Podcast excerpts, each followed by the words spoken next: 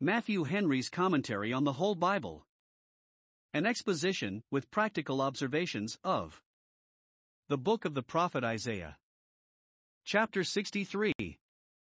In this chapter we have 1. God coming towards his people in ways of mercy and deliverance, and this is to be joined to the close of the foregoing chapter, where it was said to Zion, Behold, thy salvation comes, for here it is shown how it comes, verses 1 to 6. 2. God's people meeting Him with their devotions, and addressing themselves to Him with suitable affections, and this part of the chapter is carried on to the close of the next. In this we have 1. A thankful acknowledgement of the great favors God had bestowed upon them, verse 7. 2. The magnifying of these favors from the consideration of God's relation to them, verse 8, His compassionate concern for them, verse 9, their unworthiness, verse 10, and the occasion which it gave both him and them to call to mind former mercies, verses 11 to 14.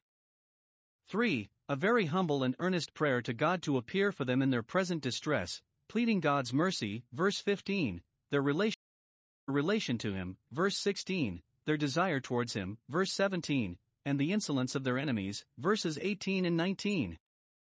So that, upon the whole, we learn to embrace God's promises with an active faith, and then to improve them, and make use of them, both in prayers and praises. Isaiah 63 verses 1 to 6. It is a glorious victory that is here inquired into first and then accounted for. 1. It is a victory obtained by the providence of God over the enemies of Israel, over the Babylonians, say some, whom Cyrus conquered and God by him, and they will have the prophet to make the first discovery of him in his triumphant return when he is in the country of Edom. But this can by no means be admitted, because the country of Babylon is always spoken of as the land of the north, whereas Edom lay south from Jerusalem, so that the conqueror would not return through that country. The victory, therefore, is obtained over the Edomites themselves, who had triumphed in the destruction of Jerusalem by the Chaldeans, Psalm 137 verse 7, and cut off those who, making their way as far as they could from the enemy, escaped to the Edomites, Obadiah 12, 13, and were therefore reckoned with when Babylon was, for no doubt that prophecy was accomplished, though we do not meet in history with the accomplishment of it. Jeremiah 49 verse 13, Bozrah shall become a desolation. Yet this victory over Edom is put as an instance or specimen of the like victories obtained over other nations that had been enemies to Israel. But this is, this is not all. 2. It is a victory obtained by the grace of God in Christ over our spiritual enemies. We find the garments dipped in blood adorning him whose name is called the Word of God, Revelation 19 verse 13. And who that is we know very well, for it is through him that we are more than conquerors over those principalities and powers which on the cross he spoiled and triumphed over. In this representation of the victory we have 1. An admiring question put to the conqueror, verses 1 and 2. It is put by the church, or by the prophet in the name of the church, he sees a mighty hero returning in triumph from a bloody engagement, and makes bold to ask him two questions. 1. Who he is. He observes him to come from the country of Edom, to come in such apparel as was glorious to a soldier, not embroidered or laced, but besmeared with blood and dirt.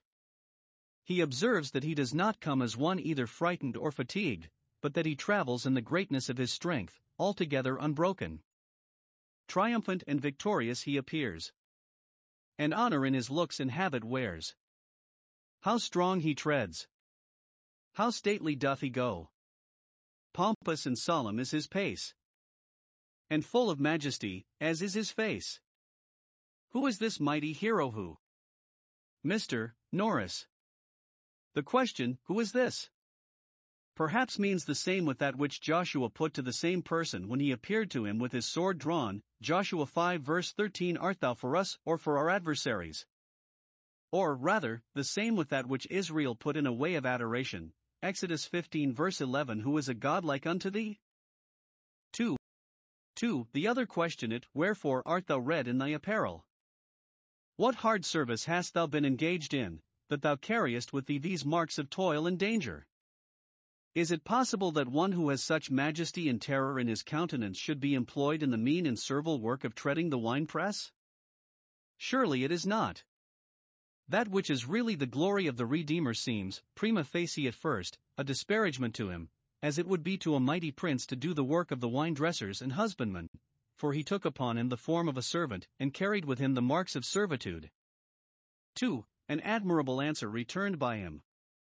1. He tells who he is I that speak in righteousness, mighty to save. He is the Savior. God was Israel's Savior out of the hand of their oppressors. The Lord Jesus is ours. His name, Jesus, signifies a Savior, for he saves his people from their sins. In the salvation wrought, he will have us to take notice. 1. Of the truth of his promise, which is therein performed, he speaks in righteousness, and will therefore make good every word that he has spoken with which he will have us to compare what he does, that, setting the word, and the work the one over against the other, what he does may ratify what he has said, and what he has said may justify what he does. 2.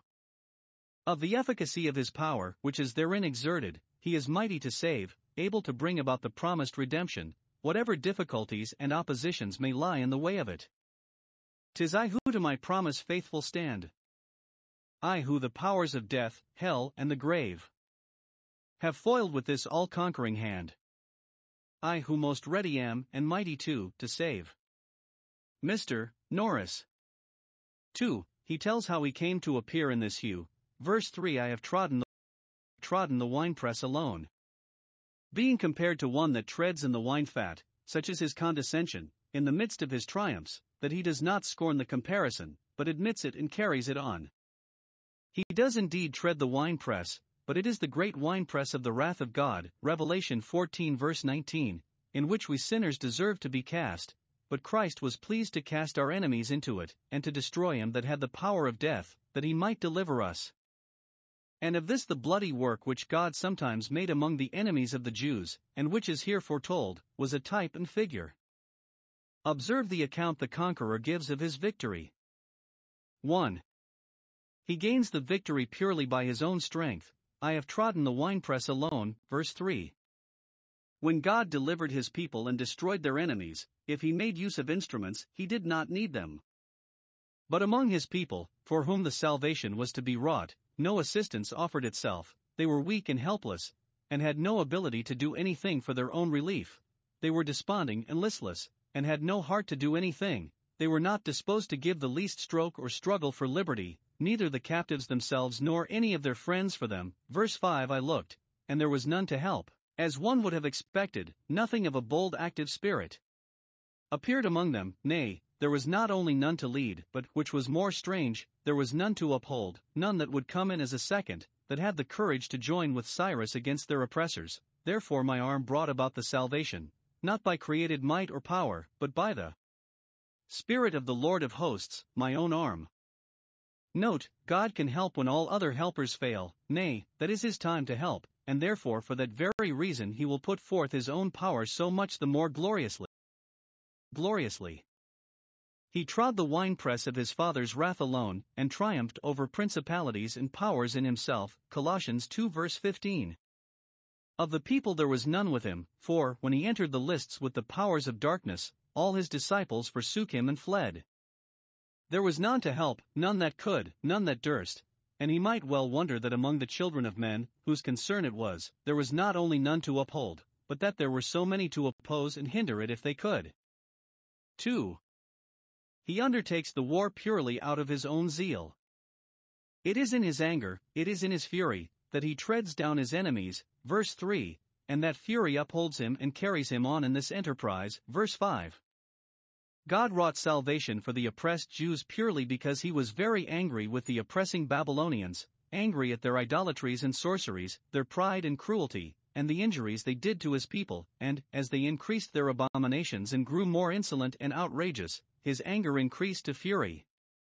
Our Lord Jesus wrought out our redemption in a holy zeal for the honor of his Father and the happiness of mankind, and a holy indignation at the daring attempts Satan had made upon both this zeal and indignation upheld him throughout his whole undertaking. Two branches there were of this zeal that animated him. 1.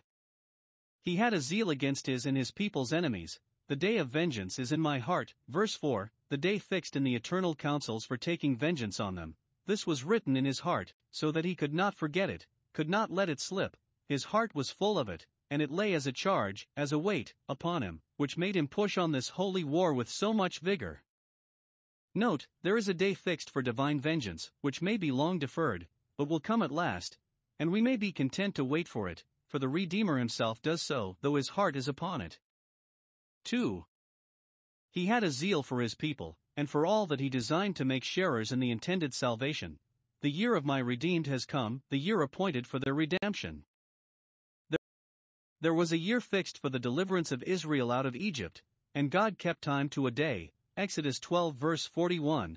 So there was for their release out of Babylon, Daniel 9 verse 2. So there was for Christ's coming to destroy the works of the devil. So there is for all the deliverances of the church, and the deliverer has an eye to it. Observe. First, with what pleasure he speaks of his people, they are his redeemed, they are his own, dear to him. Though their redemption is not yet wrought out, yet he calls them his redeemed, because it shall as surely be done as if it were done already. Secondly, with what pleasure he speaks of his people's redemption, how glad he is that the time has come, though he is likely to meet with a sharp encounter.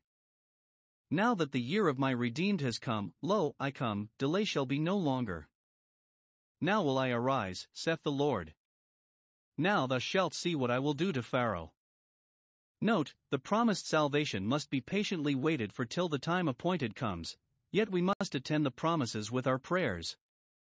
Does Christ say, Surely I come quickly? Let our hearts reply, Even so come, let the year of the redeemed come. 3. He will obtain a complete victory over them all. 1. Much is already done, for he now appears red in his apparel, such abundance of blood is shed that the conqueror's garments are all stained with it. This was predicted, long before, by dying Jacob, concerning Shiloh, that is, Christ, that he should wash his garments in wine and his clothes in the blood of grapes, which perhaps this alludes to Genesis 49 verse 11. With ornamental drops bedecked I stood, and wrote my victory with my enemy's blood. Mr. Mr. Norris. In the destruction of the anti-Christian powers we meet with abundance of bloodshed, Revelation 14:20, 1913, which yet, according to the dialect of prophecy, may be understood spiritually, and doubtless so may this here. 2.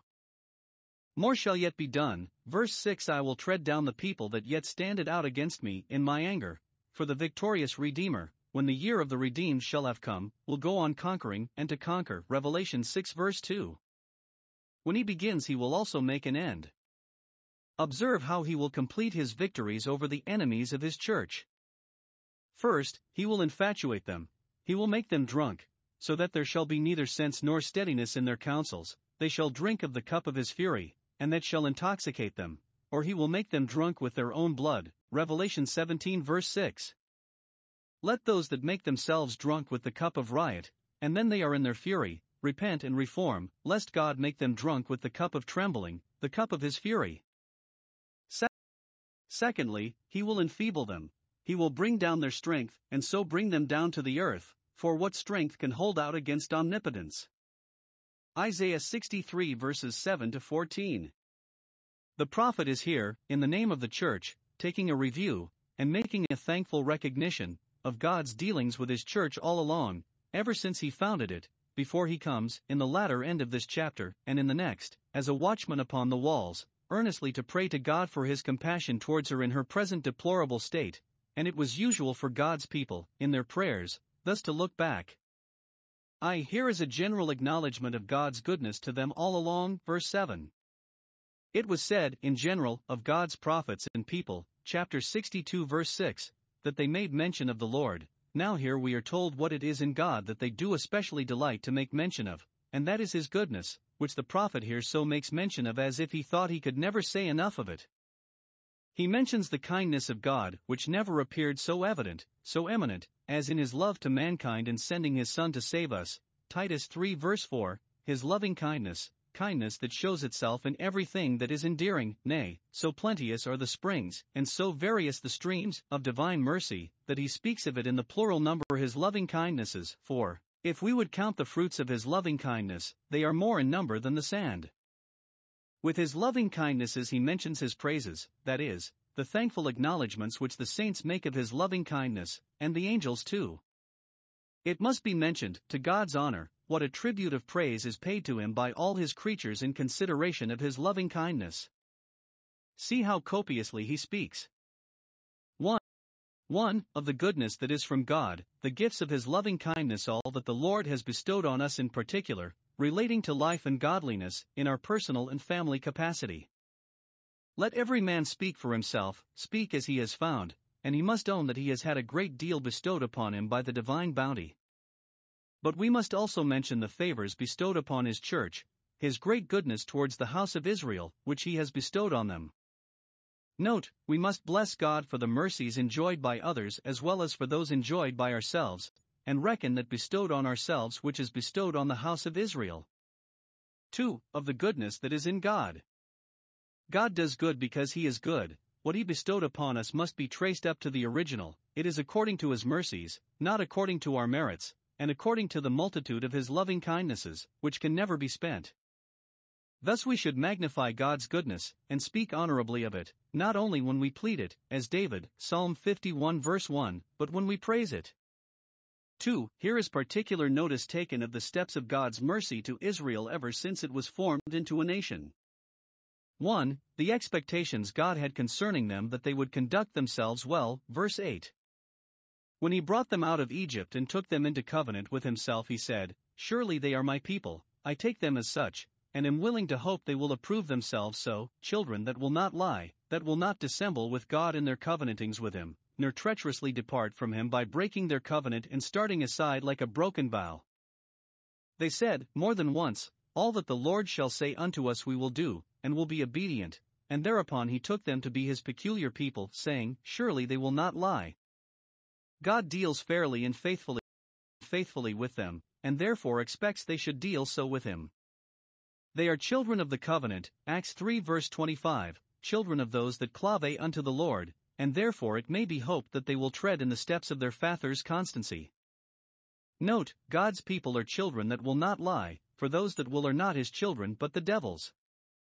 2. The favor he showed them with an eye to these expectations. So he was their Savior out of the bondage of Egypt and all the calamities of their wilderness state, and many a time since he had been their Savior. See particularly verse 9 what he did for them as their Savior. 1.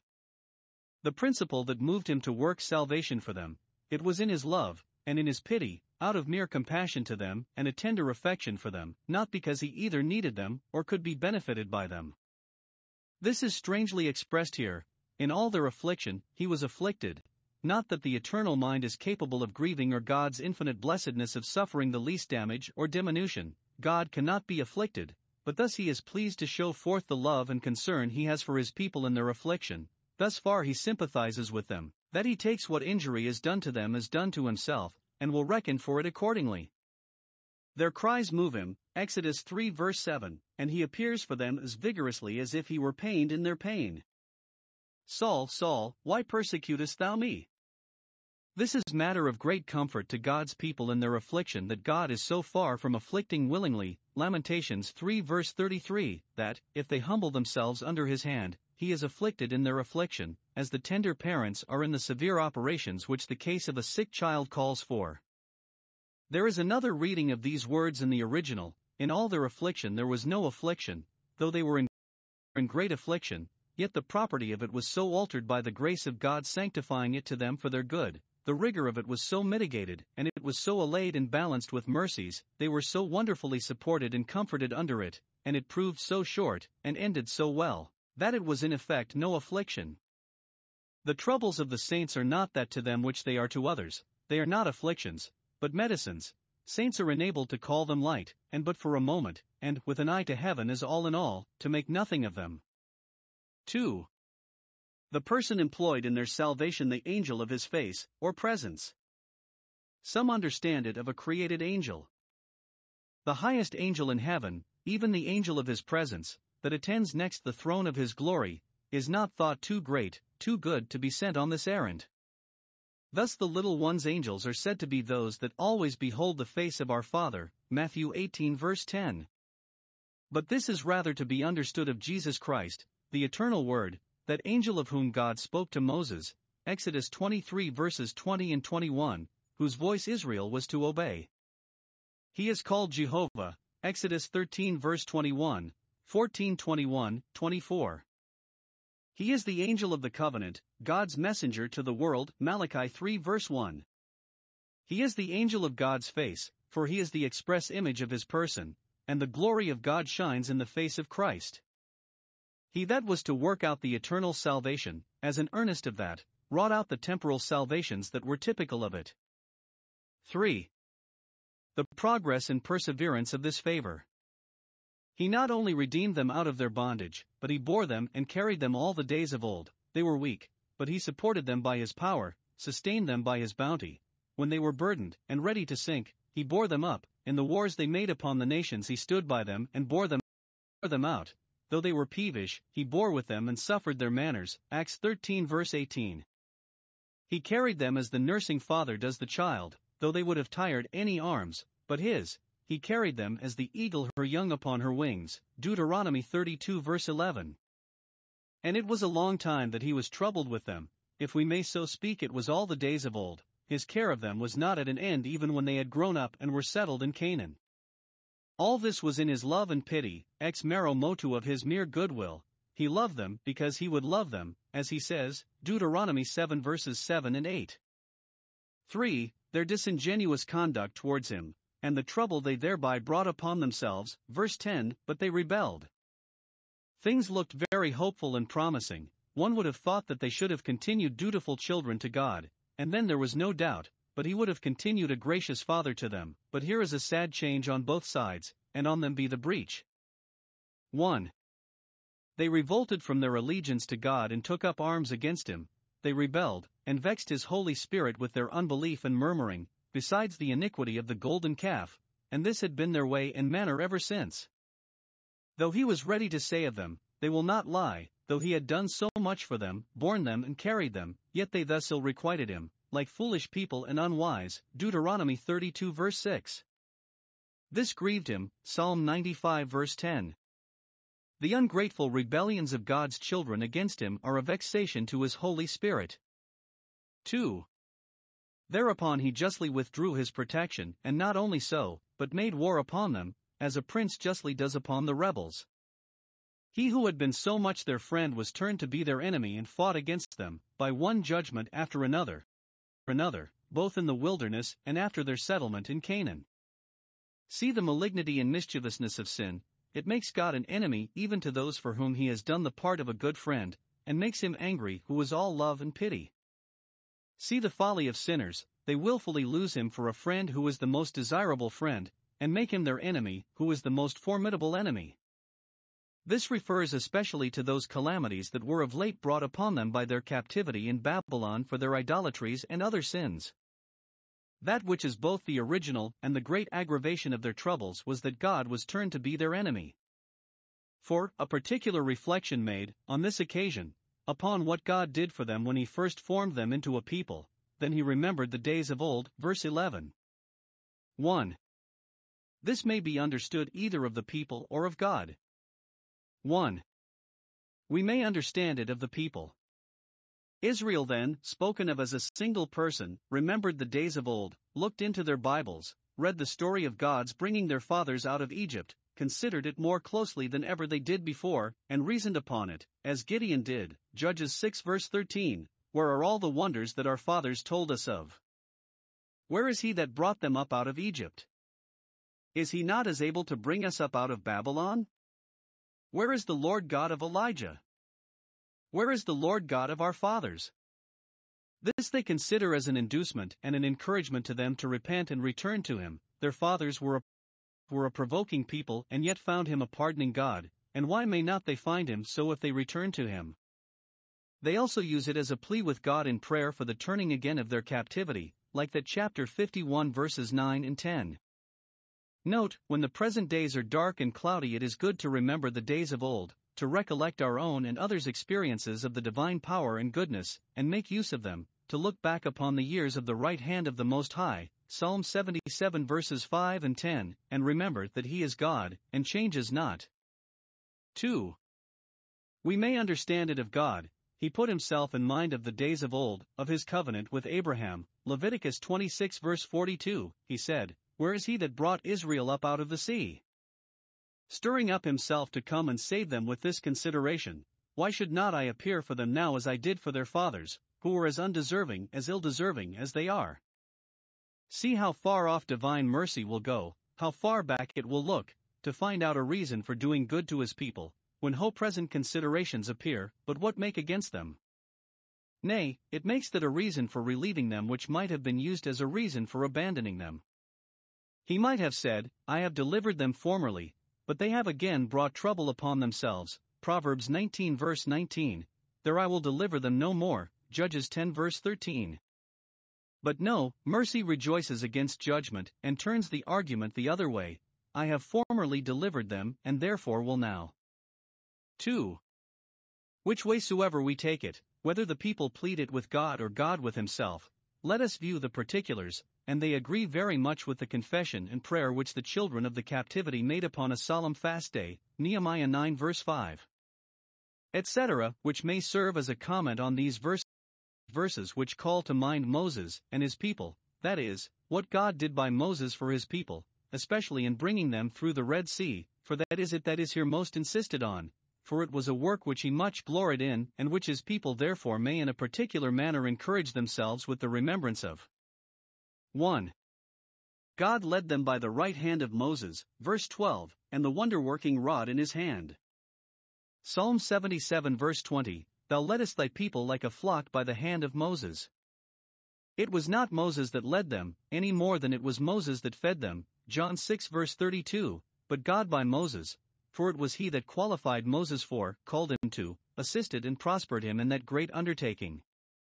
Moses is here called the shepherd of his flock, God was the owner of the flock and the chief shepherd of Israel, Psalm 80 verse 1, but Moses was a shepherd under him, and he was inured to labor and patience, and so fitted for this pastoral care, by his being trained up to keep the flock of his father Jethro.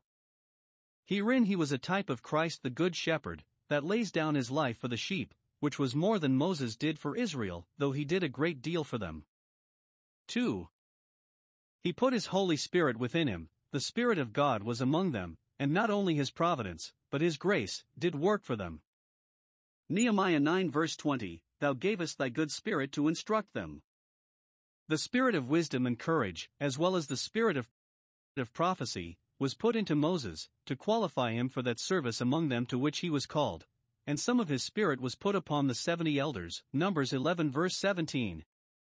This was a great blessing to Israel, that they had among them not only inspired writings, but inspired men. 3. He carried them safely through the Red Sea, and thereby saved them out of the hands of Pharaoh. First, he divided the water before them, verse 12, so that it gave them not only passage, but protection, not only opened them a lane, but erected them a wall on either side. Secondly, he led them through the deep as a horse in the wilderness, or in the plain, verse 13, they and their wives and children, with all their baggage, went as easily and readily through the bottom of the sea, though we may suppose it muddy or stony, or both, as a horse goes along upon even ground, so that they did not stumble, though it was an untrodden path, which neither they nor any one else ever went before. If God make us a way, he will make it plain and level, the road he opens to his people he will lead them in. Thirdly, to complete the mercy, he brought them up out of the sea, verse 11. Though the ascent, it is likely, was very steep, dirty, slippery, and unconquerable, at least by the women and children, and the men, considering how they were loaded, Exodus 12 verse 34, and how fatigued, yet God by his power brought them up from the depths of the earth, and it was a kind of resurrection to them, it was as life from the dead. 4. He brought them safely to a place of rest, as a beast goes down into the valley, carefully and gradually, so the Spirit of the Lord caused him to rest. Many a time in their march through the wilderness they had resting places provided for them by the direction of the Spirit of the Lord in Moses, verse 11. And at length they were made to rest finally in Canaan, and the Spirit of the Lord gave them that rest according to the promise. It is by the Spirit of the Lord that God's Israel are caused to return to God and re- repose in Him as their rest.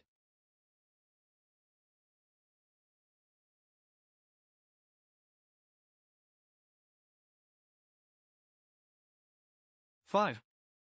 All this he did for them by his own power, for his own praise.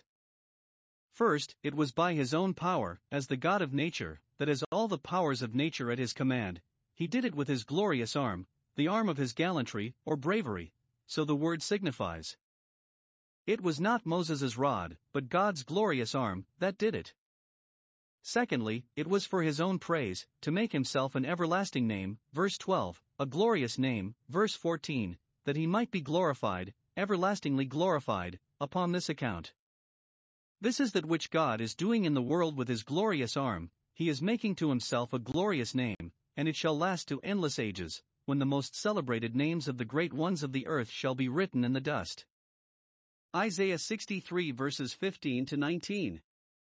The foregoing praises were intended as an introduction to this prayer, which is continued to the end of the next chapter, and it is an affectionate, importunate, pleading prayer. It is calculated for the time of the captivity.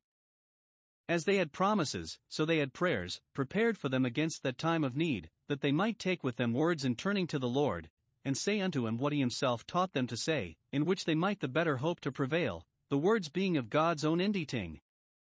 Some good interpreters think this prayer looks further, and that it ex- expresses the complaints of the Jews under their last and final rejection from God and destruction by the Romans, for there is one passage in it, chapter 64, verse 4, which is applied to the grace of the gospel by the apostle, 1 Corinthians 2, verse 9, that grace for the rejecting of which they were rejected. In these verses we may observe 1. The petitions they put up to God. 1. That he would take cognizance of their case and of the desires of their souls towards him, look down from heaven, and behold, verse 15. They knew very well that God sees all, but they prayed that he would regard them, would condescend to favor them, would look upon them with an eye of compassion and concern, as he looked upon the affliction of his people in Egypt when he was about to appear for their deliverance. In begging that he would only look down upon them, and behold them, they did in effect appeal to his justice against their enemies, and pray for judgment against them, as Jehoshaphat, 2 Chronicles 20 verses 11 and 12, Behold, how they reward us. Wilt thou not judge them, implicitly confiding in his mercy and wisdom as to the way in which he will relieve them, Psalm 25 verse 18, Look upon my affliction, and my pain look down from the habitation of thy holiness and of thy glory. God's holiness is his glory. Heaven is his habitation, the throne of his glory, where he most manifests his glory, and whence he is said to look down upon the earth. Psalm 33 verse 14. His holiness is in a special manner celebrated there by the blessed angels, chapter 6 verse 3, Revelation 4 verse 8. There his holy ones attend him, and are continually about him, so that it is the habitation of his holiness. It is an encouragement to all his praying people, who desire to be holy as he is holy, that he dwells in a holy place. 2. That he would take a course for their relief. Verse 17 Return. Return, change thy way towards us, and proceed not in thy controversy with us. Return in mercy, and let us have not only a gracious look towards us, but thy gracious presence with us. God's people dread nothing more than his departures from them, and desire nothing more than his returns to them. 2. The complaints they made to God. Two things they complained of. 1. That they were given up to themselves, and God's grace did not recover them. Verse 17. It is a strange expostulation. Why hast thou made us to err from thy ways? That is, many among us, the generality of us. And this complaint we have all of us some cause to make that thou hast hardened our heart from thy fear. Some make it to be the language of those among them that were impious and profane, when the prophets reproved them for the error of their ways, their hardness of heart, and contempt of God's word and commandments, they with a daring impudence charged their sin upon God, made him the author of it, and asked why doth he then find fault? Note, those are wicked indeed that lay the blame of their wickedness upon God. But I rather take it to be the language of those among them that lamented the unbelief and impenitence of their people, not accusing God of being the author of their wickedness, but complaining of it to him. They owned that they had erred from God's ways, that their hearts had been hardened from his fear, that they had not received the impressions which the fear of God ought to make upon them, and this was the cause of all their errors from his ways, or from his fear may mean from the true worship of God, and that is a hard heart indeed which is alienated from the service of a God so incontestably great and good. Now this they complain of, as their great misery and burden, that God had for their sins left them to this, had permitted them to err from his ways, and had justly withheld his grace, so that their hearts were hardened from his fear. When they ask, Why hast thou done this? It is not as charging him with wrong, but lamenting it as a sore judgment. God had caused them to err and harden their hearts, not only by withdrawing his spirit from them, because they had grieved, and vexed, and quenched him, verse 10, but by a judicial sentence upon them, Go, make the heart of this people fat, chapter 6 verses 9 and 10, and by his providences concerning them, which had proved sad occasions for their departure from him. David complains of his banishment, because in it he was in effect bidden to go and serve other gods, 1 Samuel 26 verse 19. Their, troubles had alienated many of them from God and prejudiced them against his service, and, because the rod of the wicked had lain long on their lot, they were ready to put forth their hand unto iniquity. Psalm 125 verse 3, and this was the thing they complained most of, their afflictions were their temptations, and to many of them invincible ones.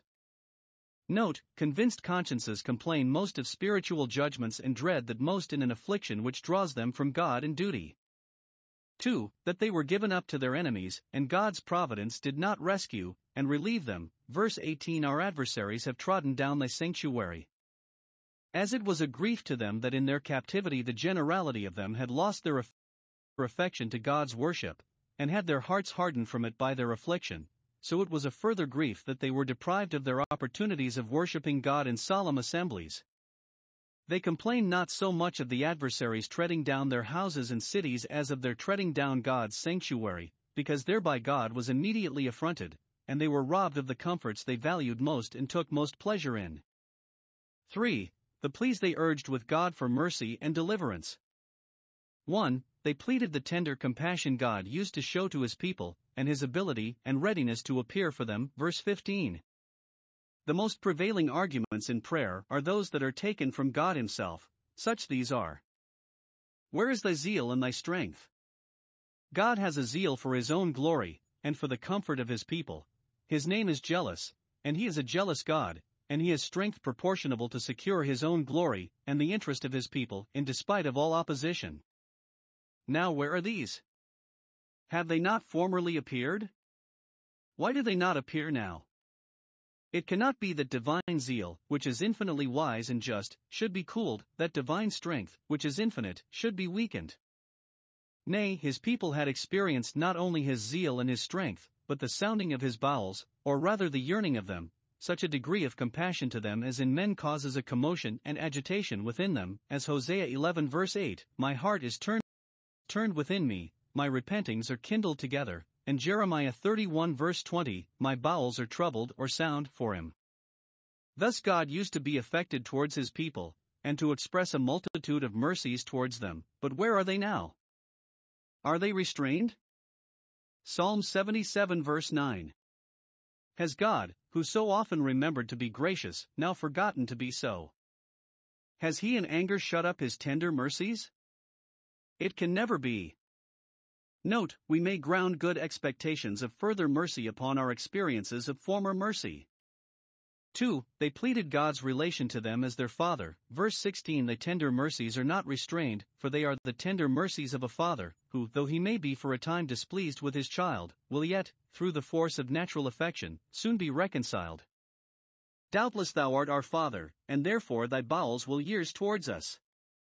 Such good thoughts of God as these we should always keep up in our hearts. However it be, yet God is good, for he is our Father.